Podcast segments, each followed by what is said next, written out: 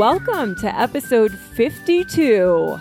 Of the Good Words podcast. This is our 52 episode extravaganza. So, if you have made it this far with us, I just want you to take a moment and give yourself a round of applause. and um, yes, I'm Rebecca. I'm Tim, and this is the Good Words podcast. a podcast where every other week or so we talk about parenting and movies and books and pop culture and living as a Christian in this world Yes. All that and more. and a few other things.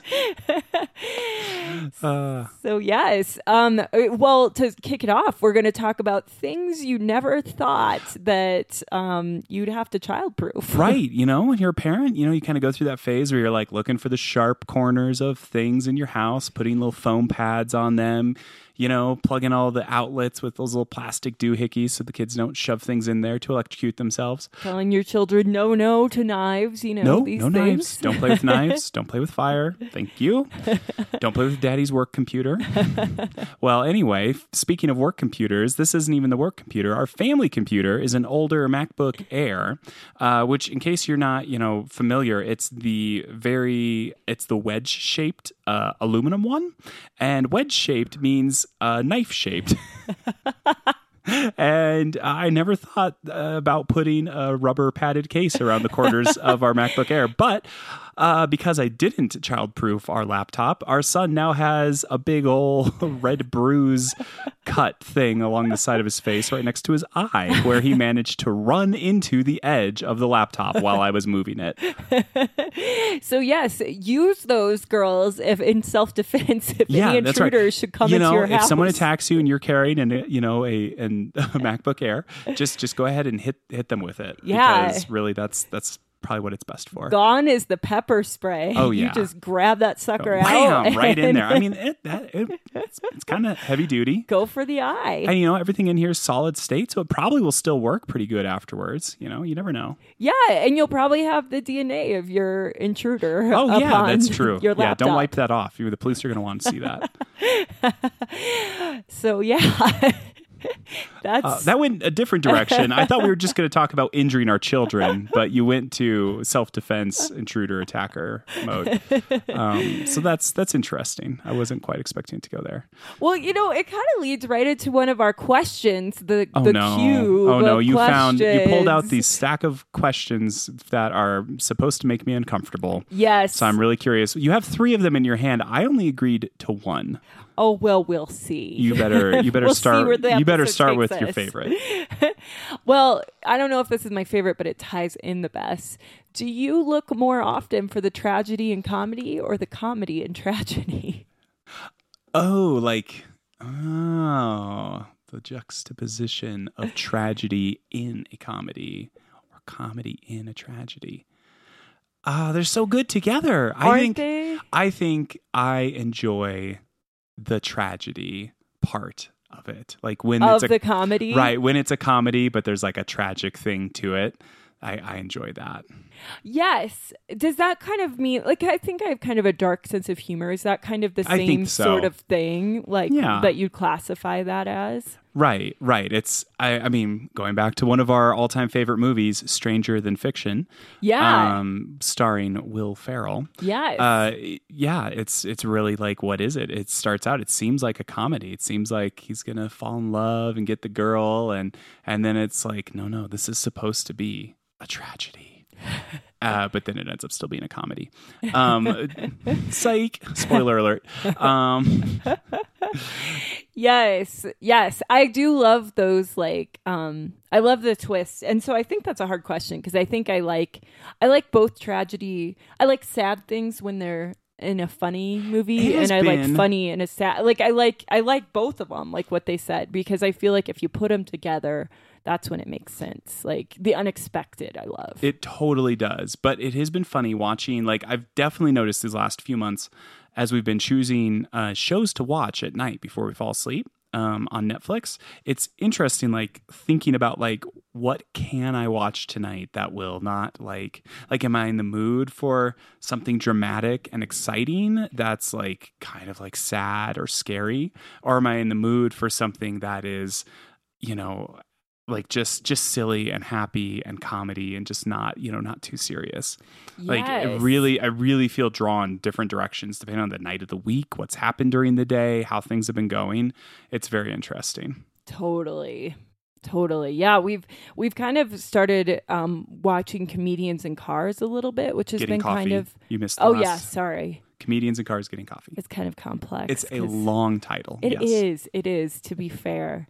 And um that one's kind of a good one to relax to because, you know, it's it's just like conversations. But why I love it, it's like the craft of um of comedy and I'm very interested in the craft because it is a type of storytelling it Mhm. is a type of a creative art and and they do they talk about it they talk about what it's like to work in that medium Yes, and I think especially like striking was there's an episode with Steve Martin and he's on there and it's like Mm. his persona is so different from who he is. Like it's such it was such an act, like such a like a very um calculated yes, there's the word, calculated act where like he knew exactly what he was doing why he was doing it he was always like uh intellectually cerebrally aware of why he was funny and how he was doing it. Yeah, which like you were saying like he looks like a little bit like maybe he's on the autism spectrum or something. Like like at least in this one interview he sort of comes off that way. He does. uh, which is fine. I think that's great. Like i think there's some people that are incredibly funny when they you know kind of go that direction. Right. And so I mean that worked for him and he was able to be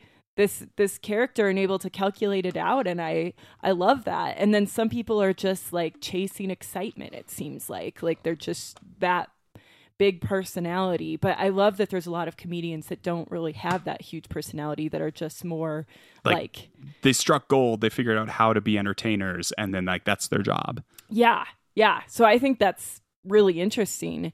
I wonder um, if you could, if you felt any kinship to any of the comedians like that we've seen so far. Um, have has anybody like kind of Oh.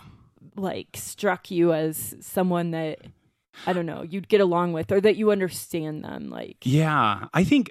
I mean, I think the kind of two ends of two opposites here. Um, Jimmy Fallon seems like the most likable, hmm um, enthusiastic person. yeah, And I think I would get along with him, but I think that's kind of also his persona that he does. Like that's why he's successful because I think most people kind of look at him and go, I think I'd get along with this guy. yeah, yeah. Um, and I think the other one was Jim Carrey. Oh Um, goodness, I hate him. yeah, I know, I know, and and I don't uh, disagree with you that he's really like upsetting, but like I think I, I, I think that he's like that's also he's he's playing this act and he's sort of like he's decided to be this person that is different that is known for being really strange and oddball and when he did stand up like he stood up like on the chair to try to like get the like sweetener And in his coffee. That is kind of- something you yeah, would do. that's my so kind of i could see that. i you could know. see that part. I just like dislike his movies because they usually have like a lot of like oh no his, his movies from like well, from the 90s stuff. and stuff don't those like movies were terrible but and and he was yeah he's kind of weird but i could see that particular part like but i did for you i did think of um jimmy fallon and then i thought of will ferrell but that's probably because i actually think will ferrell is really oh my gosh, that was the you're funny, craziest so- thing. It's like Will Ferrell, like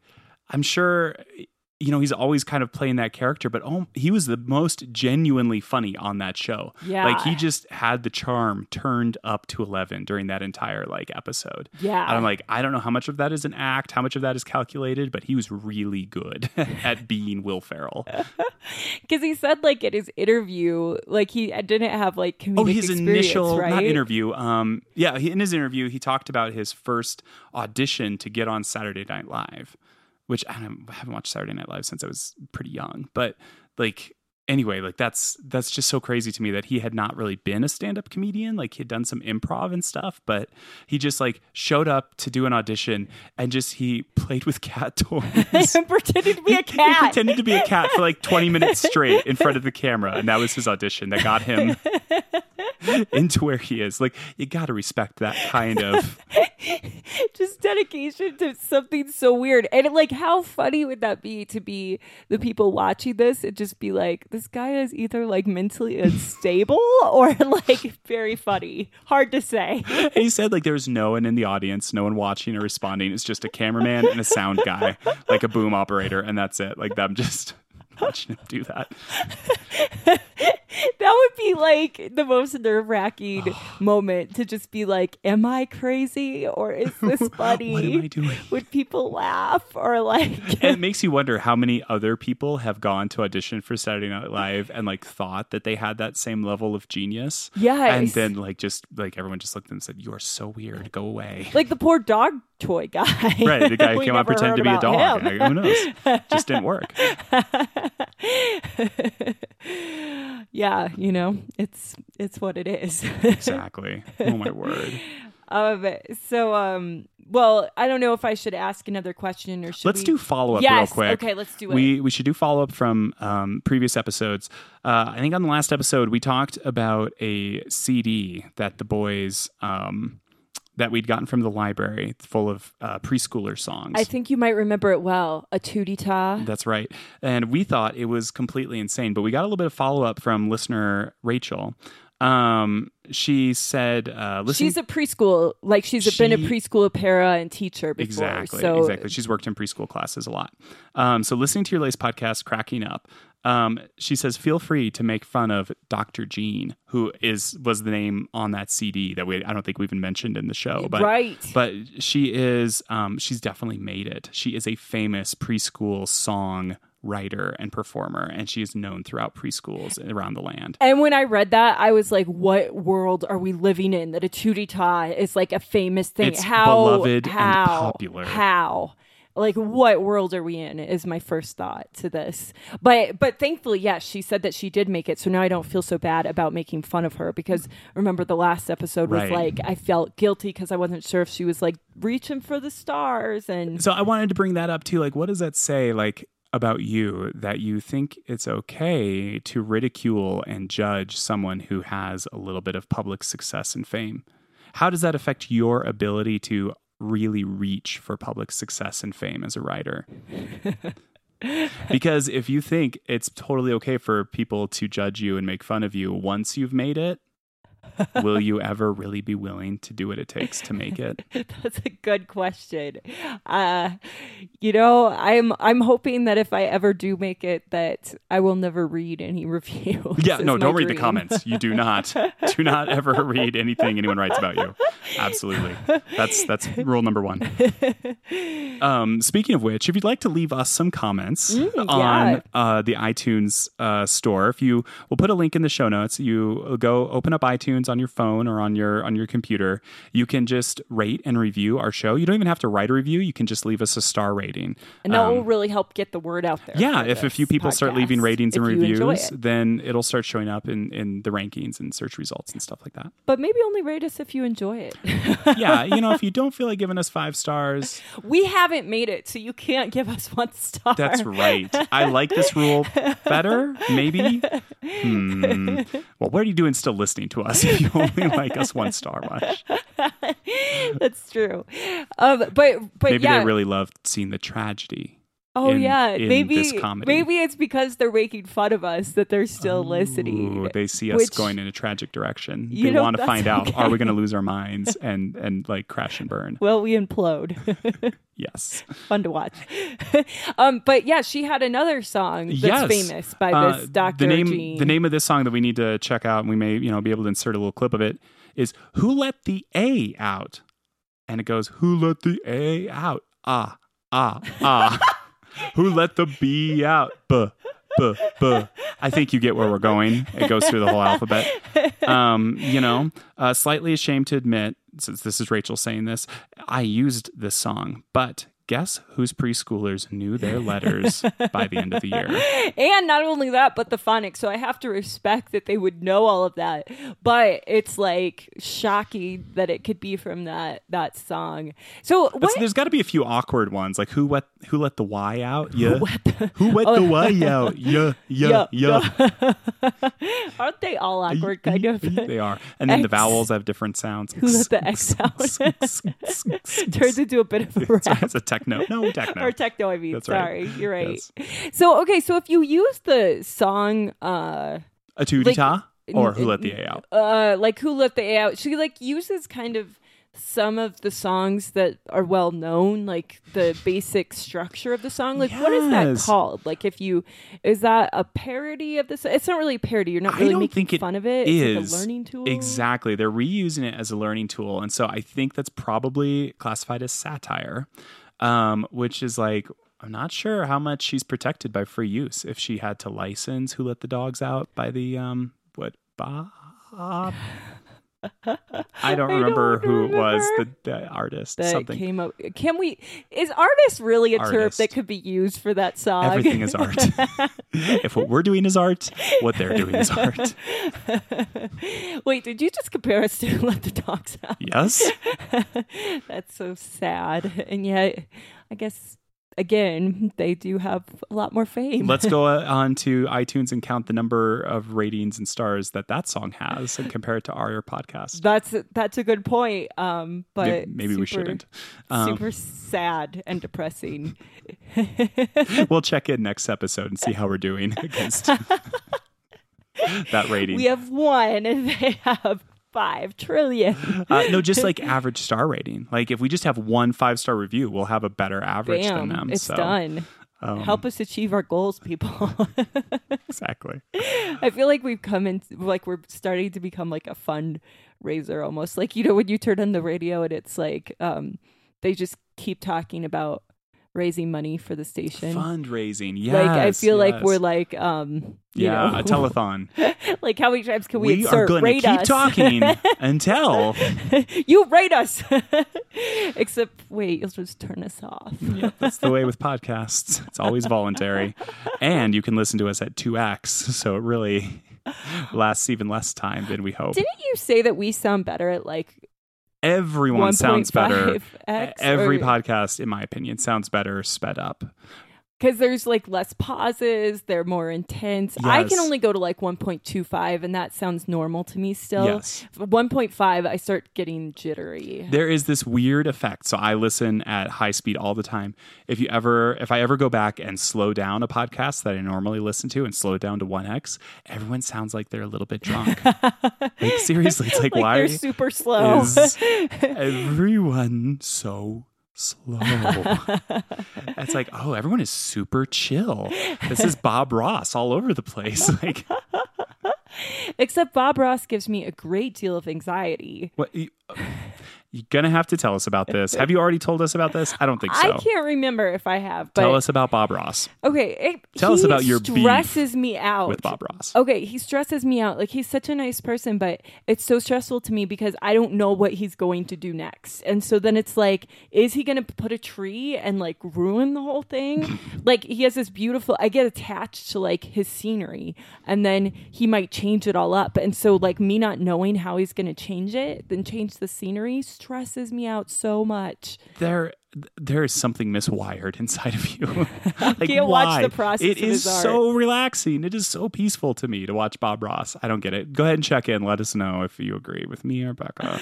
I think Bob Ross is pretty darn No, the- peaceful. The game, um the that the Bob. Oh, I can highly recommend this. Yes, what's it? Chill fa- what is it called? It's just the Bob Ross board game. And no, the chillest game in the world. That is calming, and I did enjoy that game a lot. and it's got some good strategy to it. Highly recommend it if you can pick So up the Bob Ross board game somewhere. It's actually a really well at a pretty designed game. picture. Yeah, it's really good.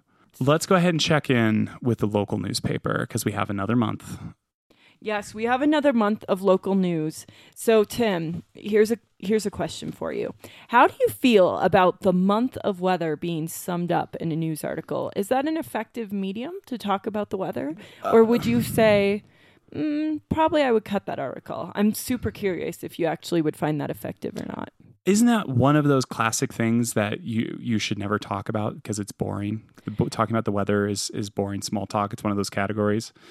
Yeah, but yet it kind of gives you this overall like summation of like the rainfall and the Yeah. well, this half the month was hotter than normal, but Well, this you know, half was nice, cooler. The nice thing about that is like it is factual. Like there is you can just basically say statistically the month of June um you know was deviated from the average by this many percentage points. I would find that at least factual. so would that uh, would you write an actual article about it or would you maybe make Well, it more of a bullet or a graph? What's the meaning of an article? Yeah, I would definitely make it a. I would definitely choose to make it a, a visualization, some sort of infographic. I believe is the term they use in newspapers. Infographic.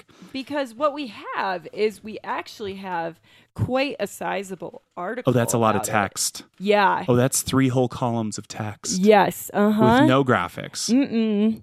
No. Uh-uh. The month of June. They haven't summarized any other weather months, have they?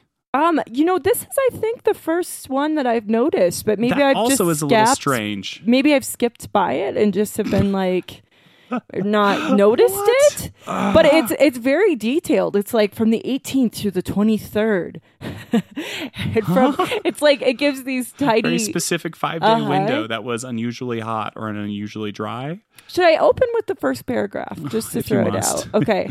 So this is kind of how they took uh, the approach. June was another warm and relatively dry month. We did get more moisture than we haven't seen, but because it was June, some of the moisture was uh, associated with severe weather, mainly large hail at times. Overall, the month was warmer than normal by several degrees, with precipitation coming in just below average. And then, you know, he goes down and breaks it down into like a few day periods or like a each storm hailstorm that happened Whoa. so i don't know I, i'm kind of torn because i mean if you're a weather nerd maybe that's like you just want to look at that month again and soak it in um I sort of get this. I sort of understand why they would want to do this. you know so it I don't understand which editor would have choose to allow that. right Hmm. Right. Or is this, I mean, it seems, I mean, one of, you know, the top rules for a newspaper is is it timely? And that, it seems, seems a little delayed. But really, anything we know about the local community newspaper, it does not follow anyone else's rules. um, I do appreciate that all the pictures usually are just people like standing there in a group. But this picture is of a sign, and Oh. this is a kind of exciting. Um, oh, that's a good picture. All right, caption says Residents of the Creekside neighborhood report that increased trespassing in the protected Preble's mouse habitat along Jackson Creek is creating public safety hazards, and that calling the police has not produced satisfactory results. And I think why I had to bring that is up is is there a there's mouse habitats? That's a thing. Actually, it is a thing, and I do know about this. I've heard complaints Please about do. this a Tell long me. time ago. Tell me. Um, yeah, there's a neighborhood in town that has an endangered species of mouse um, that lives in tall grass and is it jump? I think maybe it's a jumping mouse, maybe not. That the Preble's mouse, but I, I don't really know exactly why it's called that. We can of course link to Wikipedia, but the um, yeah, there's there's a place where they built a housing development, but they couldn't like put in parks and they couldn't like use up as much land as they wanted to because some environmental people came in and said sorry there's an endangered species of mouse living here you can't have your neighborhood encroach upon its habitat that's kind of amazing. Like I I that is a fun fact. Like I mean, yeah, um, of mice. Like I mean, I wonder if if it wandered into your house, if like you Mm-hmm. Oh. probably can't do anything no to it. absolutely if you're caught with a with a, a um, Preble's mouse in your mouse trap you're probably gonna you know see a fine In fact, you should probably just go ahead and breed them. Like try to capture them and breed them. Let's make those suckers unendangered. oh my gosh i was so last night we were we were hanging out at a friend's house and we were watching the kids play in a big pile of dirt um you know as they do boys love playing in piles of dirt and so uh i was watching this little mouse like dig a hole like like it had its little burrow in the su- like around the backside of the dirt pile and the kids weren't really going back there and i'm just watching this mouse like push dirt out of its hole. It's kind of cute. It's kind of a big mouse. And uh, all of a sudden, one of the little boys just walks over there and just sticks his foot right in the mouse's hole, just like perfectly, like right in there. And I was like, um, maybe you should move.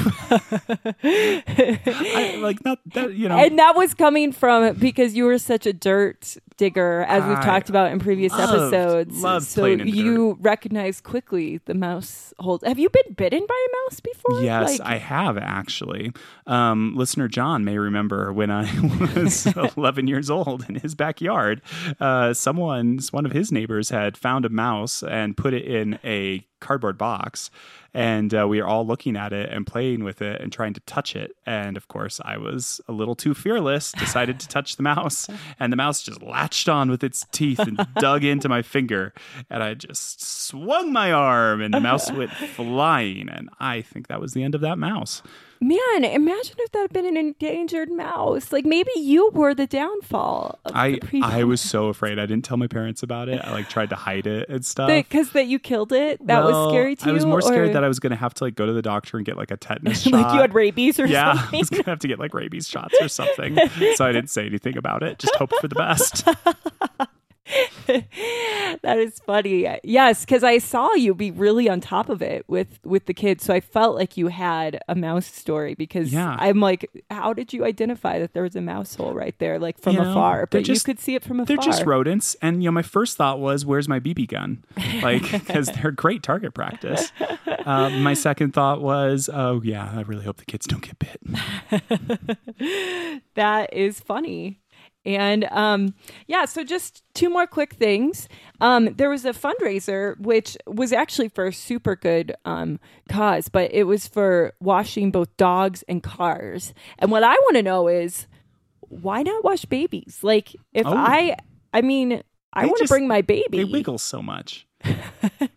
I just feel like that maybe that could be, or like a pile of dishes. Can I bring you a pile of dishes in and a you bucket. wash those? Here, you put all your dishes in a big bucket, and you bring that to the car wash. Will you wash say, my laundry with the washboard? Like, will you do these things for? Like, how many things will you wash? Well, how much money are you willing to donate to their cause? That's the question, really. I like an open-ended wash. I feel and like they're not going to dry it, so you still have to take it home and like you know hang it up to dry and stuff. Well, maybe there's another fundraiser for drying right there. Maybe they can use one of the like reuse one of those um uh green chili roasters, you know, with the the propane tank. Like we have that around here in the fall. Like all the the green chilies, like um, they come up and they they. Uh, yeah, roast them for you. You get fresh roasted green chilies. It's kind of like a big dryer, like a big clothes dryer. It's a big metal cage that they spray um, uh, flaming propane into. I think that could be amazing. It could be, It could be fun. Um, we also had a letters to our Oh. community section this time, Oh, which I letters. which I haven't seen letters to the editor and letters to the editors of on former ones, but but I feel like there was a fun one where it was like um, name withheld by request.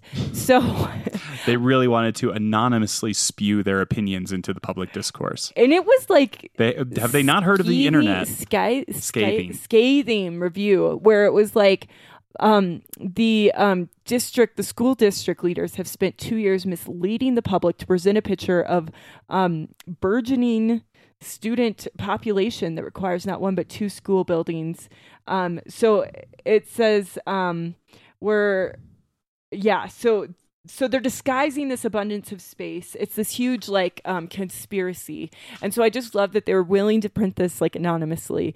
And I, I mean, doesn't it make you want to send in something like anonymously that is just crazy? Well, and it's like of all the things to blow the whistle on, it's like really There's like, a conspiracy about the school district. Taxpayers arise. like was okay, basically the I'm call totally to action. fine with with people wanting to you know defend the taxpayers from overspending government bodies. That's great, but it's like you chose to pick on the school district for getting too much space. it's like really like our communities are clearly going to continue to grow. Like we're in a place where the populations are going to continue to grow. And so it's like yes they chose to overspend and build slightly bigger buildings than they absolutely had to.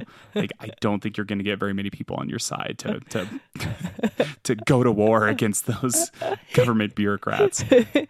Well it made me think like my favorite um day uh like at, when I was working in the elections department was Oh, there yes. was this um, lady that called and she was like I'm I'm calling from like a public phone or something like that because a secret um, location. Yes, from a secret location because I'm no longer allowed in your county, and like they they're tracking me, and like she was like, if only they were. I know, i really hope they are tracking her. she sounds a bit crazy. And she gave me this huge chain of numbers to write down, which of course I did because it was really funny to me. it was like, a lost like chain of numbers Yes. like 8 13 15 and I like to pretend that something was really happening. It was kind of fun to like escape with her for a few minutes, you know? So you write down this chain of numbers, and then she was like, You will receive a series of 10 emails to the email address um, to six different um, county email addresses. And if you do not receive them, that means the situation has been compromised. And oh no I know, I know. I know. It is sad. It is sad. So I don't mean to be But too hard. on the on other her. hand, these are the same kind of people who like call in and like admit to crimes that they didn't commit and like waste police resources and things like that. So and yell at you and stuff. But but this lady, though, I mean, it was a great reprieve for me because although I did feel bad for her, maybe that was seeing the tragedy in the or the comedy and the tragedy. Yes, it maybe? is probably the comedy and the tragedy there. because it was fun to pretend that this was like a secret agent calling me. It is more fun than the reality for sure. that only her and I could change the course of the election, and it was it was a team question effort. Question is, Becca, did you change the course of the election? Well, I have the numbers, don't I? You know. Oh. Ah, well, there you go. oh my. Um. So Tim, question from the box. Mm, But we have so many other things to talk about. I know we do, but I have to ask you this. Um, how often do you think about germs? Mm, only when I absolutely have to.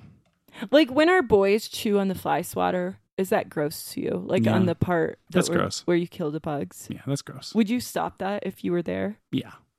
I was curious. Like, I let that go on because basically I'm so broken because everything feels like germ laden to me. Mm-hmm. Because um, I think I've mentioned that I have some OCD, and so like I'm a I'm a room scanner and like an accounter, and you know like I do a lot of uh, compulsive behaviors in my mind. And um, anyway, so I feel like um, the germ thing, like everything is so disgusting that it's like a little bit broken. And so, So you just don't even know what to what to care about. right. So Well, and it's fine because when you see the boys doing something disgusting, like, is it really worth it? I don't know if it is. that's what I was like. So that's what I try to. I was really curious what you would say on that one because I try to think like, what would Tim think about this situation? You know, like, would Yeah. he think it was gross? Would he be okay with this? That is a problem that you cannot trust your instincts. Right? Hmm. I definitely trust yours more on it because I go crazy if I start to trust mine because of the intense germ phobia. yeah, that that's pretty gross. I mean, flies are gross. Not that we swat that many flies, but um, flies are gross, and their dead guts have been drying on that thing for who knows how long. so he was eating it, and then he started licking me, and Oh, it was it was a thing that No, happened. that is gross. You got to stop that. I think I think people will agree with me. Not that you can fix everything, but That's oh. maybe a spot for the show. Is this gross or not? that's our our new our new segment. Is this gross? and so that happens a lot in our marriage where I'll ask him if it's gross or not because it's just like I don't know. I just can't. I can't stop the insanity. Like, no, you can't. You can't. They're boys. You can't stop the insanity. But I I'm so sorry. Good luck. But we have been trying some fun parenting um things Say lately. fun. Um, I'm not sure that word means the same thing to me as it does to you. Um, yes, because well, it's been driving me crazy because we've been like counting to five for a while, and then that will be like, and they'll be like, or you'll get a consequence. Yes. But that's that thing that I never wanted to. Like, it makes me uncomfortable when I go to people's houses and like they'll be threatening their threatening kids all the time. It makes me feel like kind of uncomfortable, but like Mhm. we are that house, you know. So it's been difficult because we've become that because you know it's been weird. Well, because like it starts working, they start giving us feedback where it's like they will get to three or four and they'll freak out, and we're like, oh my gosh, it's working. Okay, maybe we keep using this. Yeah, so it's trained us to we just we've gone with it. So, but this week we've started laying down the line. There's been no more counting. There's been no more like cuz we're like they're smart enough to get that they're just going to Yes. get the consequence. There is one like statement of you are not supposed to do that. And if they do it again in a reasonable amount of time, you know, hours or days even, then they get a consequence right away. I know, I give them too because that Wild Things book that we were reading, we're Yeah. saying that boys like need a couple times hearing it. So the first time I just say it, and then the second time I bend down, look at them in the eye, touch their shoulder, and tell them. And then if they still do it, then I know that yeah. they haven't heard. So I give them a couple times because that book said it, and that book has been so far very effective. That seems like a very reasonable rule to to stand on. I think that's good. That's like they don't remember all the rules. Like they will forget the rules in the moment, and so we say it once or maybe twice. I think I've been mostly just saying it once, but Maybe yeah. that's okay though. And some Maybe of the things I are so shouldn't. obvious. Where it's like when Andrew hit Simon in the face with that fly swatter, like he just whacked him with a metal stick. Oh yeah, like- then I don't even tell him once. Right. Like It's like, it's consequence. go like if you're like or you flip a chair, like yeah, in, in yes, anger, which throwing a tantrum. a shocking amount of times Yes, in this like, no, house. you just go get a consequence. It's it's time. You either yeah, we yeah. Mm-hmm. Yep, yep. And so that's um we've we've been doing that and I feel like it's had some interesting results. Like they've started acting out like like I'll say sometimes I'll say like when I'm grumpy I'll say okay and like it'll be in this tone like it'll just be that. But Simon will automatically be like, "Am I getting a consequence?" Like he's so scared of getting consequences now because I say it this tone. I'm like, "No, I'm just grumpy. I didn't tell you to do anything. Like I'll only give you a consequence if I've actually told you." You know, Right, right. And then the other thing that's been But happening, he's sensing. He's like he's like tuned into your mood. yeah he knows when you're grumpy, and he's like, "Uh oh, Mama's grumpy. I'm gonna get in trouble." So that's been sad because he's been more scared and like hyper vigilant kind of. Yes. But the one that's been funny is they've been giving each other timeouts and like counting down because they must miss it. I don't know. That is hilarious. Yes, I heard that one day where it's like, "No, Andrew, you're gonna get a consequence if you do that again." and they do it to each other, and then the other one runs and cries, and it's like, "I have a timeout, Simon mommy." gave me a timeout. no, that is not how that works. So I don't really know what that is, like, but I mean, there's always a reaction, right? When you change Yes. something in your parenting, there's always like they always react, and you don't know what it's gonna be, but that's kind of the fun of it. Like, Yes, what there is the reaction gonna be to this? That is, it's always a little a little chemistry experiment. what will happen if we tweak this one setting? Will we break them, or will we like build them up in a good way? Hard to say. Hard to say. You never know. It's all fun parenting is we'll a fun found- experiment. find out together. um, yeah, so we were working on uh, some other parenting techniques of uh, Hmm. emotional processing, and those things have been a little less fun, even than that. Yes. Um, and that was at the because we've had less control so i think that's been less fun because it's not as like concrete like it's not up to us it depends a lot on them yeah, it's like we have to lead them to the tactics, like lead them to the, you know, like saying, like rating their anger on a scale, like a green to red thermometer of how Yeah. angry they are, and um, talking about their feelings and doing a counting exercise or doing a breathing exercise or like moving their arms and legs really fast to try to get like the anger out through like spinning around and getting dizzy. yeah Like all of these things, like they actually seem to work. They do seem to like Squeezing objects pushing walls Yes, we have these little squeezable like Hulk and um, Groot Thank you, Aunt Carly. Yes. and the, the kids kind of like those. Those are kind of their stress ball, like anger tools. They, they squeeze those things really hard. And when they push on the wall, that works really well too. Like Do it's they? all things better Yeah. than throwing chairs and whatnot. Mhm. But but the problem has been trying to actually get them to do the tactics. They work, but trying to get them is very difficult. And so now we've done the thing that I see people do sometimes, and I always am like, huh, does that even work? We've started putting um, like tokens inside of a jar when they earn, when they do a good thing, and then they earn a reward when they get a certain number.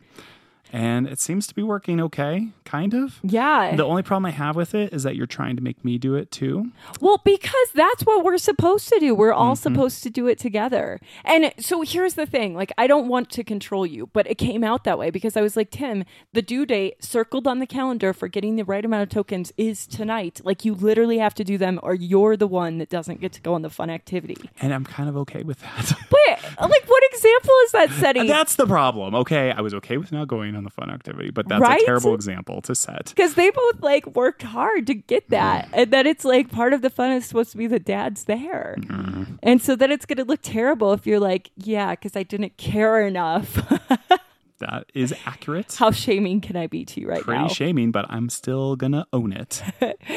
and so i don't want to control you but i'm like i feel like you and i have to come through or this isn't Mm-hmm. to work The thing is, I saw the change happen one day this week, one morning that Simon was kind of having a meltdown and like really like upset about something.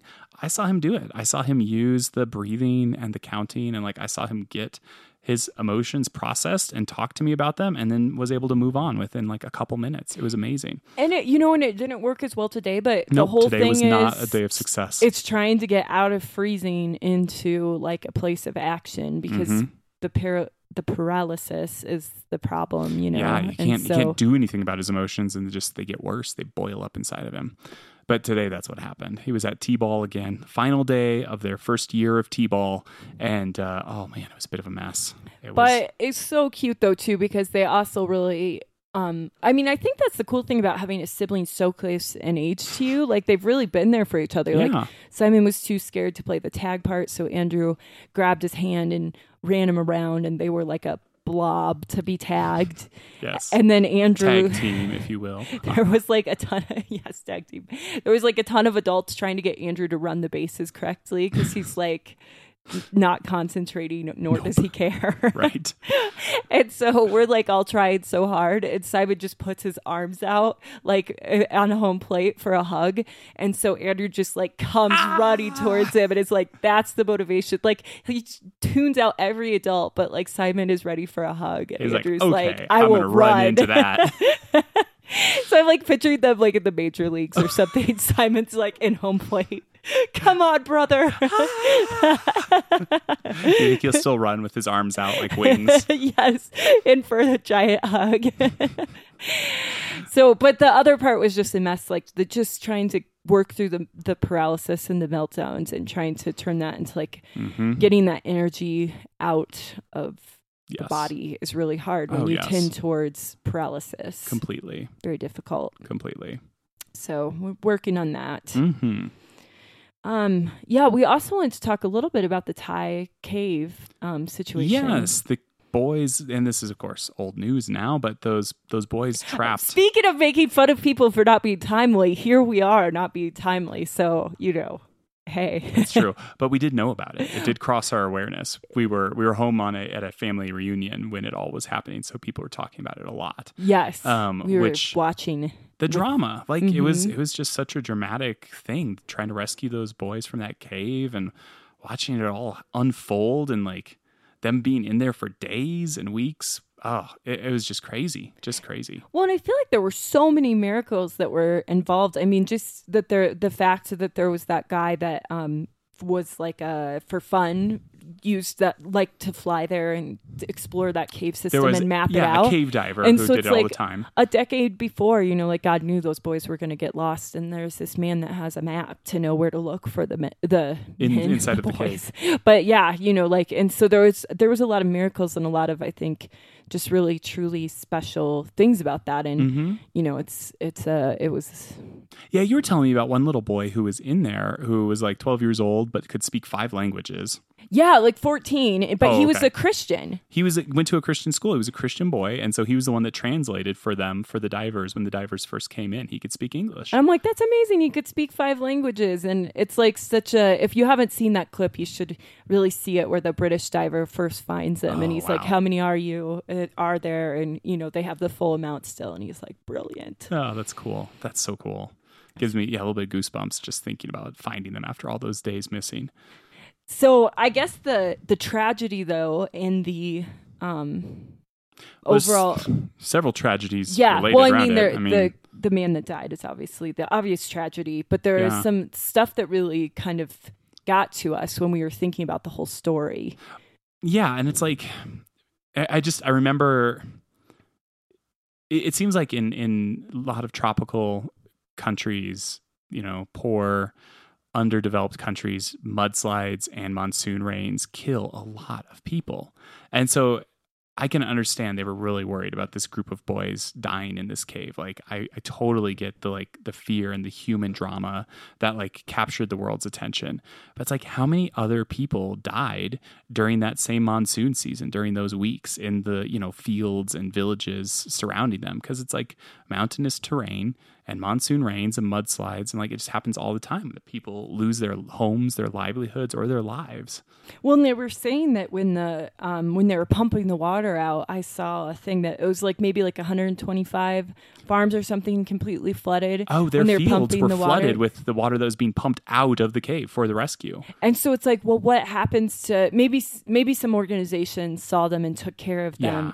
You know, I hope but so because like that. I mean, you lose a season of crops, like that's pretty devastating. and that's like the type of thing where maybe I don't know this region at all, but there's a lot of other regions where if you lose that type of thing, like you might sell a child or whatever, right You know? and maybe just push you over the edge like uh, that could just ruin families to the point where ch- more children would go into being trafficked in that area and that is a problem in that in in at least in some of those southeast asian countries like thailand so And I think that that was just like the part that maybe made us both cry. It's just like that whole thing, like it was amazing because the the guy that had mapped the whole thing was like, you know, the best people for the job are these two scuba divers. Like you've got to get them in. They came from, you know, Britain and found them, the Yeah. UK, I mean. they flew in yeah And you know, but like how cool would that be if we were that connected in all these other situations where you're like, Mm. oh, the best person, especially the Christian community. yes Like the best person for this job, for this area, like you've got to get these people here and you've got to do this, you know. I feel like sometimes that does happen. I feel like there is that natural network of resources that develops, and I think it is happening. And occasionally, I'll see like someone you know who's in a Christian ministry will like tweet out like a, a vague thing like, you know, someone is being persecuted right now. They've just been arrested for for sharing their faith, and please pray for them. And it's like you know those those things do happen, do go out like the they do capture our attention. And I suppose maybe a part of me is like the selfish reason of just like I want to be the person that's like you know Rebecca and Tim they're the people to put in this situation. Oh, you know so part of me is maybe that selfish part. But but there's also just this excitement of like I mean what what made us cry is just the overwhelming nature of we knew all those stories. Like I feel like the world knew the story of these these little boys but Mhm. I mean there's so many other stories that are going on that are just as tragic Yeah, if not a worse way to go in some Right. ways you know and and we don't like the whole world doesn't come wrapping their arms around them like we like the short story of like are you going to get these people out you know like it's a it's a manageable goal where like um i mean it was a miracle but Yeah. it was it was a single goal where like all all of poverty or enslavement and stuff i mean there's a lot of people working towards it but those are a lot bigger the, they're too big to even have feelings about for a lot of people. Like I, I think there's there's just these characteristics of a like someone being trapped underground. It's like you've got the emotional connection everyone kind of understands, like claustrophobia and being afraid of the dark. Like we all get that at some deep level. Oh, stinking moth flying through our recording studio. I hate those things. I can't believe we still have a moth in here with all the poisonous fumes that we've pumped into this room. I know. Who knew mothballs smelled that Okay, bad? if you are ever thinking, "Oh, we've got moth problems," beware. Mothballs reek. They smell so bad. that was the worst. we took them out after 24 hours because we're like, "That's We enough of that." I mean, it said seven days, but I was like, I can't stand this. no, it was terrible. Like finally, the smell's starting to go away, but I still get a whiff of it every time I walk into our bedroom. Oh yeah, it still makes me nauseous at night. I, the nauseousness is whatever. And we have an air filter in here going all the time, trying to clean up that. Oh, I feel like this stop is- dive bombing us. This is a terrible juxtaposition. We're talking about mothball smell with the problems in the world. This is horrible. Okay. oh my gosh, we are so shallow. right? Mm-hmm. Right? But you know, this is this is what's happening to us right at this moment. But it's um obviously not that big of a deal. No, it's really not. Oh my, that's just kind of funny that that happened. Um, but uh, so, um, but yeah, so it was. I mean, that's. I guess that's what really got us. It's just that there's so many untold stories and so many stories where, if the world surrounded it like that, we could take care of it. But I don't think there's any way to just like. I mean, maybe you can change it in little parts and little pieces, but I don't think there's any way to just all of a sudden make people care about the different types of tragedies that happen that are less, you know, less um immediately gripping.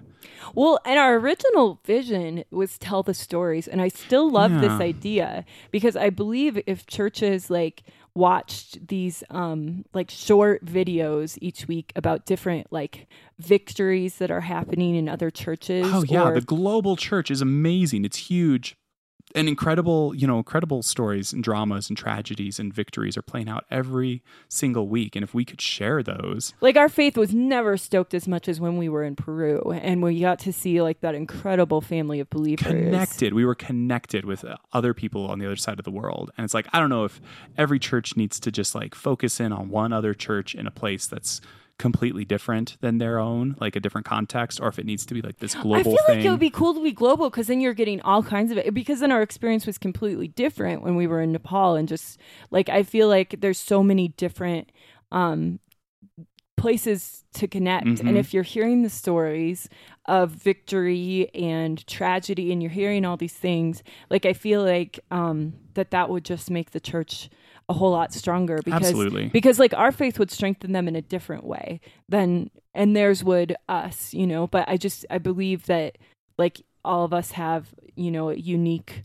role in this big body. And so i feel like the sharing of the stories isn't um done enough. No, and the way I see missions get treated in a lot of churches is it gets talked about like once a year on a special week, and it's almost always focused around specific like missionaries that Yeah. have gone that the church has been supporting ministries like specific yeah. ministries that the church has decided to support that. And there's so much like equivocation going on where it's like oh we have to support so many local ministries at the same time that as these international ministries and we have to make sure things are spread around amongst types. But it's all about like fundraising and distribution of support. And i don't want it to be about that. No, like because why we were all watching is we you hear a two minute brief about these kids in this cave and you can't help but be riveted in on that and want more information. you put yourself in their situation and you just shoes want more. And so if we had in churches like these little news stories, basically, Yeah. we there's no way you want to be pulled in if it was done like a news story. i agree i agree maybe there is someone out there that's doing it but it's like i've just never We just seen it come up in a church But that that was like I don't know eight or nine years ago that we first started thinking yeah about that. there's this neat group of people we kind of got in touch with um, and i still get the emails from time to time called the visual story network and Yeah. that was all people who were doing film um, and video production for the kingdom like they were trying to do it but a lot of it was like documentaries or like um, like travelogues and and different things like that like it was it was all like one-off like filmmaking projects for the most part yeah. so Yeah, that that was neat. That was um yeah, that was just, you know, that was our first idea and who knows if it'll come to fruition, but that was, you know, when we were just looking for to do something for, the kingdom. And I feel like, you know, there's a lot of still like God's brought us to a, a lot of different situations, but I feel like there's still just that desire in our heart for the something for the kingdom, which is um just kind of our general motto. Just get everyone to be just do connected something into for something. the kingdom. exactly. Do something, people, please. That, and that is what and we hope. us too. And, Yeah. and we're just wanting that something, I guess. And it never feels like enough. And I don't think it ever will feel like enough, but it's still something. yeah, yeah. Like I, yeah, I feel like I sometimes I just think that it should eventually feel like it if I do all of these things. But I think you're right. I think it'll just be. It won't because it will have to be um, God Yeah. working through us. And, He's he's the only one that can really give us contentment and peace, as we know. So that includes everything about our own ministry and our own, you know, purpose on this earth. Well, and our church service was all talking about like the influence of a few people, and I think that that's like kind of that's so hard for me to just feel like that that's okay to just influence a few people, you Mhm. know, and go from there. Like I feel like it's like I need to be like it's always like it needs to be bigger. I feel like is our is our Mhm. thing. you it's know? like if we go by the world standards, this podcast will not have been a success until it has at least 10,000 weekly downloads. which blew me away when we've been listening to some podcasts now on podcasting to learn more about the craft and stuff and it blew me away like that 10,000 was like the number to start that is insane. Like where it can be like commercially viable, where you might have people interested in in you know uh, advertising on your podcast or something like that. Which commercially viable, like we're not doing this to make money, so I don't like I don't know why that would ever be the standard of success. But still, it feels like well, there's a number out there. Like maybe that's what popularity, that's what success really looks like. Yeah. Yeah. And yet, you know, it's like with all the sickness, there's been um, one friend of mine um, that has, you know, watched the kids once a week, every week. And there's been another friend that's helped me a lot. And like those friends have, um, you know, changed my life, like Yeah. basically. And so, I mean, they're just doing this this thing that no one sees Mm-hmm. but it changes a life, changes a family, you know? And so I want to be like that, you know? And I think that's hard to just to do those those those things instead of trying to have like this big plan or something. Mhm.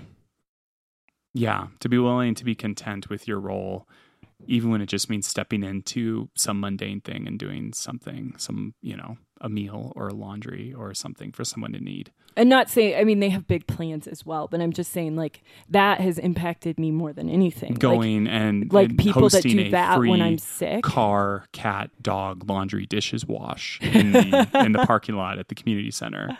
Like that's that would really, I think, you know, really get us a lot of gold stars, a lot of crowns. oh my goodness. But you know what I mean? Like, I mean, like when I know that my kids, like, Are I- cared for. yeah, like, uh, you know, I mean, those are the truest friends that I've had. That there's Mhm. been a couple friends that have helped me out during this time, and like that's that's you know that's amazing. It is. And I, I hope to be willing to be sacrificial in that way. You are. I have seen you do it. Well, thank you. but it is an ongoing thing and so i understand Yeah. So I don't know. And you know, and it's funny because this this influence, the guy that wrote the message for just influencing a few people is someone who I think influences quite a few people, you know, because the guy who wrote the message um our church message. oh Because like he has some for this week. books Okay, and gotcha. stuff, you know, and like um seems to really reach out to his neighborhood. yeah But the sermon is all about just reaching a couple people. And so maybe that's just the mentality. I mean, because I've seen him reach more than a couple people. So maybe it's like just the mentality is like you're just looking at individuals. Mhm. Like, is that what you kind of think? Or like, I think so. I mean, ultimately, it's not about the numbers because no number is ever going to be good enough or big enough. Nothing you ever do will ever be good enough or big enough to count. That's true. That's true. Which is which is hard, you know, because I feel like I feel like Rick Warren would have to feel like kind of awesome, and yet, I mean, yeah, obviously you'd have to stay in a place of humility for God Yes. to keep using you. Yes, because success is not for us. It is not something we can dwell on, not something we can hang our hat on because it all is enabled by God. None of it is from our own power. Yeah, yeah.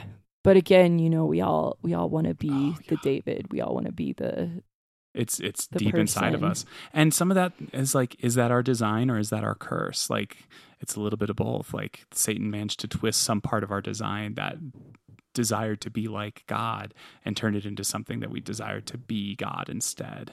Yeah, because like the temptation of Jesus, he tempted Jesus with giving him authority over the whole earth. You um, you know, Mhm. and instead of being content with the, His role, the his assigned thousands role. that he was influencing at that point, it wasn't the whole kingdom at that. And the billions that would follow. Yeah. Yeah. So that's hard, keeping the big picture in mind, going towards it while focusing on the individual. So speaking of uh, best friends and what they can do for your life, Yes. Chewbacca. Let's talk about Chewbacca. yes. the everyone's favorite Wookiee. Well, really, there's no other Wookiee that anyone could possibly like. Uh, oh, I don't know. No, no, no. Maybe. Nope. None of Let's those go back to Life Day. nope. Lumpy. There's a, there's a winner. Chewbacca, uh, the real Wookiee in everyone's heart, and the best friend of Han Solo. Like it seems to me, and we talked about this, that um, you know, in the new movies, it became clear that when Han's relationship with Leia fell apart, who stuck by his side? Chewbacca. Through all of Han's bad decisions, like Chewbacca was always the one there. Yep. And so my favorite part of the solo movie is when like the love interest of of Han Hans Han. I can never remember if it's It's plural. just Han. I'm sorry. not Han. Ugh, Han, if he um like when when when she has to move out of the co-pilot seat to let the Oh, Wookiee yes. fly Yes. because like he's really old and knows how to Oh, fly. like I pilot. love that part because um you know we see the true Oh yes, that is that she is has to get moment. out there in the third wheel seat. Get, get out, get out, girl. Uh, there ain't no room for you in this relationship. so the the hard part about that is, you know, uh, Chewbacca's a boy, and it's a different. Is he? I mean, it's a, yeah. and it's a different species, but it's, it's, a true, the true friendship. friendship. It's a true friendship. And so, like, is that what we're looking for? Coming up to our 13th anniversary, Mhm, we are. are we looking for the Chewbacca Han's relate Han? Sorry, Mhm. Han relationship, or are we looking for the um like the Leia Han or the whatever her name was Han? I think we clearly like should strive to be like Chewbacca and Han because we are business partners and we are friends in through thick and thin. We travel together. We face every challenge together. like right like i would be super sad if if someone else was your Chewie Mhm. and like i was in the third seat like i don't know that'd be kind Wait, of wait, no, no, you're my Chewie. Wait i'm i'm han in this No, no, no. Wait, wait, wait. I'm not sure if this is going to work. If I see myself as Chewbacca, hmm. who does the better chewbacca imitation I think it's you. it's better than me anyway. so, well, and so here's the tricky part. Like, so, like my best friend, like, is Me! also right, but but then I have a girl Oh, best yeah. friend too. So then, so then you know, but it's hard because when in, in a marriage, like you're always going to be flying one direction, Oh, yeah. but then you have like people that come in beside you. I guess you have Landos and stuff. Maybe that's the better Light speed. situation. Like, Lando. I don't know if that's a good friendship to to model anything off of. I mean, he did come for him when he was in Jabba's palace. Like he did, you know, he did come to rescue him. and he has a lot of capes. I mean, who doesn't want to be able to borrow capes? Capes are the best. Can't argue with that. um, but yes, I would strive to be your Chewie hmm or any good friend's Chewie because I mean that's the person that you want in your co-pilot seat. Right. You don't want this fleeting thing that doesn't last through the ages. You're right. You're right. So maybe on our thirteenth um, anniversary, it'll be like I'll dress up like Chewie. Nope. This is this is a. No, I mean that sounds amazing. Don't get me wrong. So it's symbolically be your co-pilot. this sounds like a great anniversary special. Really. Oh man, I, no, that sounds really hot. it's like J- July. We don't have good air conditioning. Dress up in a rug. it would be awful. But it is funny how how my perspective has changed because in the past I would have wanted to be um like have that like like that crazy romance where they kind of like are fighting and it's you know sparky and all of that Mhm. stuff like and I you know and you still want like Like you, you want to be able to have a kiss in front of a huge explosion. yeah I mean who does who doesn't want to do that Pretty epic. but but it has changed like that i am like i never thought i'd be content being more like that sort of relationship but Right. it does change where you want to be that that role where like you see your partner making odd decisions and odd mistakes but you don't just like disappear on them or like go and i don't know turn into a sith lord or something Mm, true. like like you want to Don't want to do that. like you want to keep flying with them Mm-hmm. Absolutely. Yeah, that's true. Yeah, that's reliable. It's a really reliable path to take. Yeah. Does that bore you, the reliability? Like, if I'm your Chewbacca, is that boring? Or do you want the, like, crazy, like, unstable thing? No, no, because the great thing about Chewbacca is he's the stabilizing influence. Like while the crazy person goes and does crazy things, he's right there beside him, supporting him. So I think I am more like Chewbacca than you. You're a good supporter. You support me well. I don't know. You're a little crazier, Tim. Hmm. Maybe. Or are you the Millennium Falcon? Like, Not opposed to that idea either. we have this fun character. So what about that relationship? That is a that is a um a dysfunctional relationship. So many ways. and he loses the he like forget he he loses and bets away the Millennium Falcon and Sure. stuff. Like no one wants to be the Millennium Falcon. It may be a good character, Definitely just an object. it definitely trades hands a lot. Definitely objectified that character. like really, it's not about the feminism. It's about falconism. Which actually is does definitely come up in the solo movie. There's the droids' rights and stand up for against the oppressors moment. Which is so sad that her final fate is to be Still kind be of objectified, objectified. and gambled away. oh shoot, that's messed up. so let's go back to chewing Han. I yeah, Mhm. I, I think agree, I we've agree. think we've got that. I think we've established scenario. this. I think it makes sense. Okay, just as long as you don't think I'm boring, that No. you're good with the chewing. You're not, and I don't think you're particularly hairy either. that's really good. I mean, But you do often fair- think with your stomach. because it's so sick. That's almost a cruel like statement, Tim. like Eh, let's try to come up with other another characteristic of Chewbacca. I, I know it's it's hard to think of anything. I do have like crazy humidity curly hair that could How humid was it on Endor?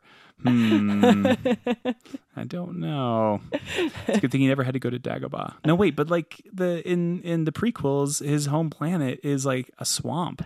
right. So So shouldn't he be a little poofier? right? Like you know, a little more humidity huggable. does. Like all all of the Wookiees should have been a lot more curly and frizzy. That's what I think. Unless they have like some great like Conditioner. that we don't know about. Maybe that Do you want to know what the what what a Wookiee uses for conditioner? That's a great product idea. I would want a Wookiee conditioner. a bottle of conditioner that just has a picture of Chewbacca. he keeps it fairly straight, man, a That- swamp. It's, it's true. That's true. Can't argue with that. I I like that. I like that idea. It's a good product idea. There's Chewbacca no way that. I would not buy that if it existed. Well, everybody, thank you for listening to another episode of the Good Words podcast. As always, you can find us online. Our website is terribleaudio.com, all one word. Um, you can listen to past shows. Um, go ahead and find our show notes there with a link to um, find our show in the iTunes store and you can rate it right there. Have we told you to rate it yet in this episode? Because you should. and go ahead and subscribe to it using the Apple Podcast app on your iPhone if you have one, um, or any old podcast app on another on on any kind of phone. Any subscription's fine. Doesn't matter. Um, and yeah, just thanks for listening. Uh, it's been real, real fun, and uh, we'll see you in. Uh, Did you always just say it's been real? it's been real, real fun. it's been real. It's been real. That's a good ending. that was episode fifty-two.